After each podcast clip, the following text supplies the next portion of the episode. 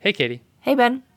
So, we've talked about neural nets before, and the general concept uh, makes a lot of sense to me, but I'm a little shoddy on the details, and I was hoping maybe we could explore some back propagation today. Okay, yeah, sure, let's try it. You are listening to Linear Digressions. Okay, so as I understand it, and I'm not the data scientist here, neural networks work by kind of simulating the human neurological system. You create these multiple layers of uh, neurons and you pass a signal, your initial signal, whether that's text or some other kind of input, through all of these different layers, and each layer modifies the input in some way. And then eventually, by the last layer, you get to your answer, whatever that answer may be. Now, you might ask, how does that actually happen? Like, these layers can't just magically know what you want at the end. And so what you do is you train the neural network by passing it some labeled data, some data that you you have the input, but you also know what the output should be. And you pass it some input and tell it the output should be this, and some more input and tell it the output should be this. And all of the layers in between kind of uh, this is the fuzzy part, right? They kind of rejigger themselves and optimize themselves so that way for those inputs that you provided, you get those outputs that you told it you should get. And then the idea is if you, let's say you're training on uh, some image data and you're trying to train uh, coffee cups, right? So you've got a bunch of pictures of coffee cups, you pass them all in, and you tell the neural network, if I give you this picture, you should say coffee cup. If I give you that picture, you should say coffee cup. And if you train enough of those, you can give it a picture of a coffee cup that it's never seen before, and hopefully it should say coffee cup on the other end. I'd like to talk about the fuzziness in between. Like how does all how does all that work? How does it know how to tweak its different uh, layers of the neural network to optimize for what you want? Sure, sure. So the first thing is that calling the middle layers of a neural net, calling them neurons, is being faithful to some of the literature on the subject, and it was certainly faithful to the inspiration. We think of these as as layers of neurons kind of in your brain. That was the original inspiration. But they're not neurons, right? They're little computer program right. bits. And so what they actually are is they're mathematical functions. And so the mathematical function takes some input, some number, and then it produces some output. And usually the way that this actually works is it'll take a number of inputs from a number of different sources. So if we're using the example of a picture, what you do is each pixel in the picture is an input, and then a hidden layer, one of these neuron things, will take inputs from a number of different pixels. So it's getting information from three or four or five or 10 or a 100 different pixels all at once. Each of those is going to be a number. So it's reading in 100 numbers.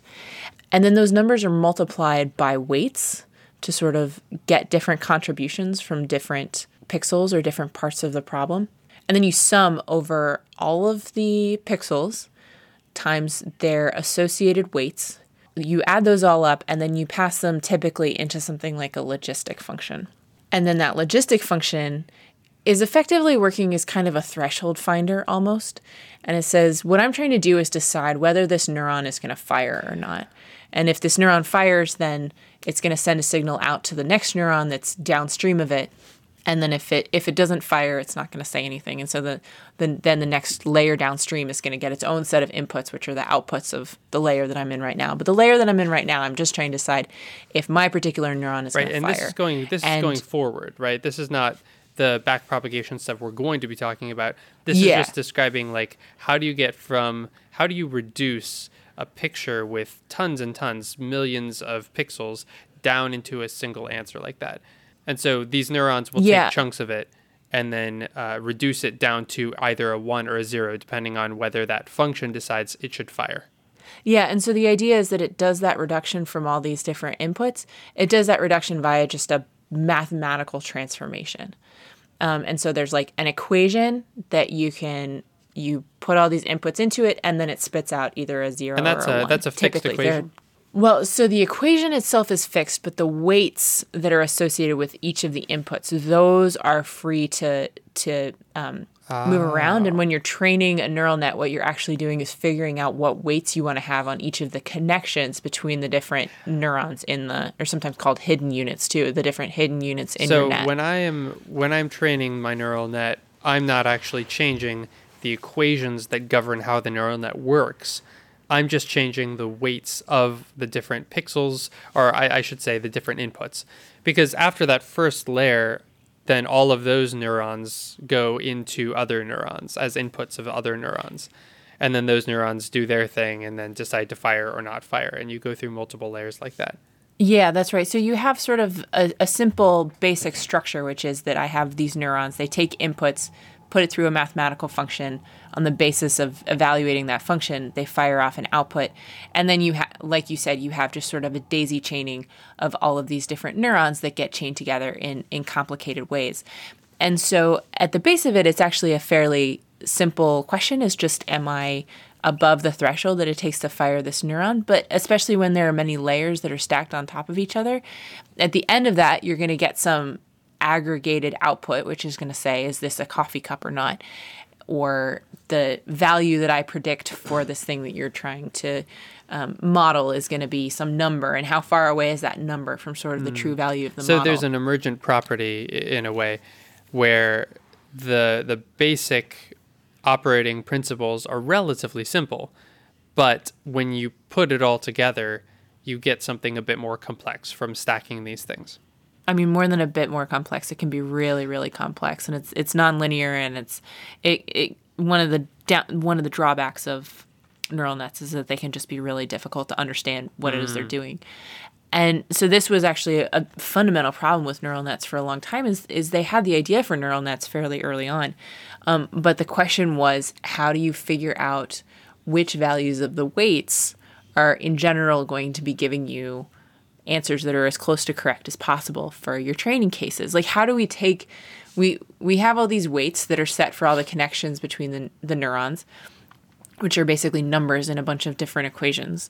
And then through this very complicated interaction of all these equations, you get some answer out. That answer is not going to be quite right.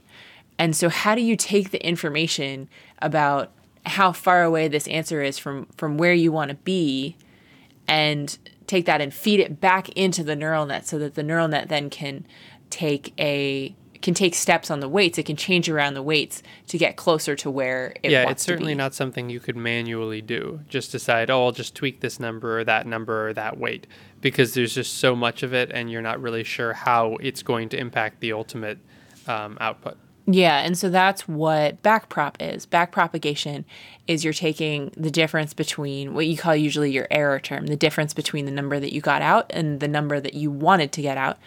You take that error and you sort of mathematically push it back through the neural net in the other direction. And since you have all these mathematical functions that are describing the different neurons, you can take derivatives of those functions. And those effectively, I mean, there's a lot of like calculus involved in kind of the chain rule of taking derivatives. But the upshot of it is that you can come up with a mathematical equation that says what's the relationship between the value of a weight and the error that I get out as a result of that. Like, what's the d error over d weight, if I'm speaking in terms of, of derivatives. So then, once you have that information, you can use it to inform whether you're going to move a given weight up or down and by how much. And so, making those adjustments is how you actually train the neural net. So, back propagation is a way of taking the mistakes that you make and and learning from them. Basically. Oh, that's really interesting. So, from a very high level perspective, not thinking about the math of it at all, what you're doing is you're running something through the neural net and you know the answer that you want, and that's important. And you look at the answer that you get, you look at the answer that you want, you figure out what the difference is, and then you take the difference and you run it backwards through the neural net to see where where your numbers should have been in order to to get the answer that you actually wanted. Or or rather how to tweak them. Yeah, I would say how to tweak them is maybe a better Yeah. way of saying it. But yeah, that's all that backpropagation is, is sort of taking the errors and then propagating them backwards through your neural net. And then what you do is you have a neural net that's hopefully a little bit closer to where you actually want it to be. And then you take your training data and you run it through again and you see how close you are. and hopefully you're a little bit closer, but there's still going to be some error term. And then you take that error term and you propagate it back, and then you do it again, and then you kind of just slosh back and forth. And you asymptotically, hopefully, uh, if it's converging, it will approach a, the set of, of weights that are optimized over the whole neural net. So your neural net then has been trained. It has sort of like the best possible set of weights for all the different test cases that you've seen. Or I should say, for all the different training cases. And at the end of the day, it can successfully identify a coffee cup. These days, yeah, they're actually their neural nets are the state of the art for things like image recognition, also speech recognition, things like that. Yep. So that is kind of in a nutshell the magic of backpropagation. It's the thing that underlies all these neural nets. Do they feel a little less mysterious to you now? Is is the magic is the magic still Uh, there? the magic is still there, but um, but yeah, they definitely make a little bit more sense. It, it feels a little bit less magical, but it's it still is just. I mean, it's just something that we're not evolutionarily predisposed to understand. So my brain still grapples with it a little bit. Neural nets in general, I Yeah, suppose. As an editorial, just aside, I neural nets seemed like real black magic to me for a long time. I'm starting to learn a little bit more about them now, and they feel less mysterious. I feel like I at least understand the individual pieces of them better. But yeah, like we said, that's one of the things that's really tough about neural nets is that when you get even if the building blocks are kind of simple, when you assemble them into these networks and they start to feed into each other in in ways that you can't keep track of everything all at the same time, yeah, they can be they, can get big and complicated and things like that. Um, but but I found them to be the you know the more I study them, the more I feel like I understand them, which is nice. They they do reward dedicated attention. Linear Digressions is a Creative Commons endeavor, which means you can share or use it any way you like. Just tell them we said hi.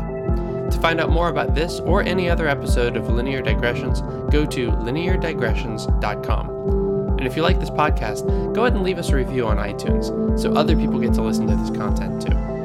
You can always get in touch with either of us. Our emails are ben at lineardigressions.com and katie at lineardigressions.com in case you have comments or suggestions for future shows. You can tweet us at lindigressions. Thank you for joining us, and we'll see you next time.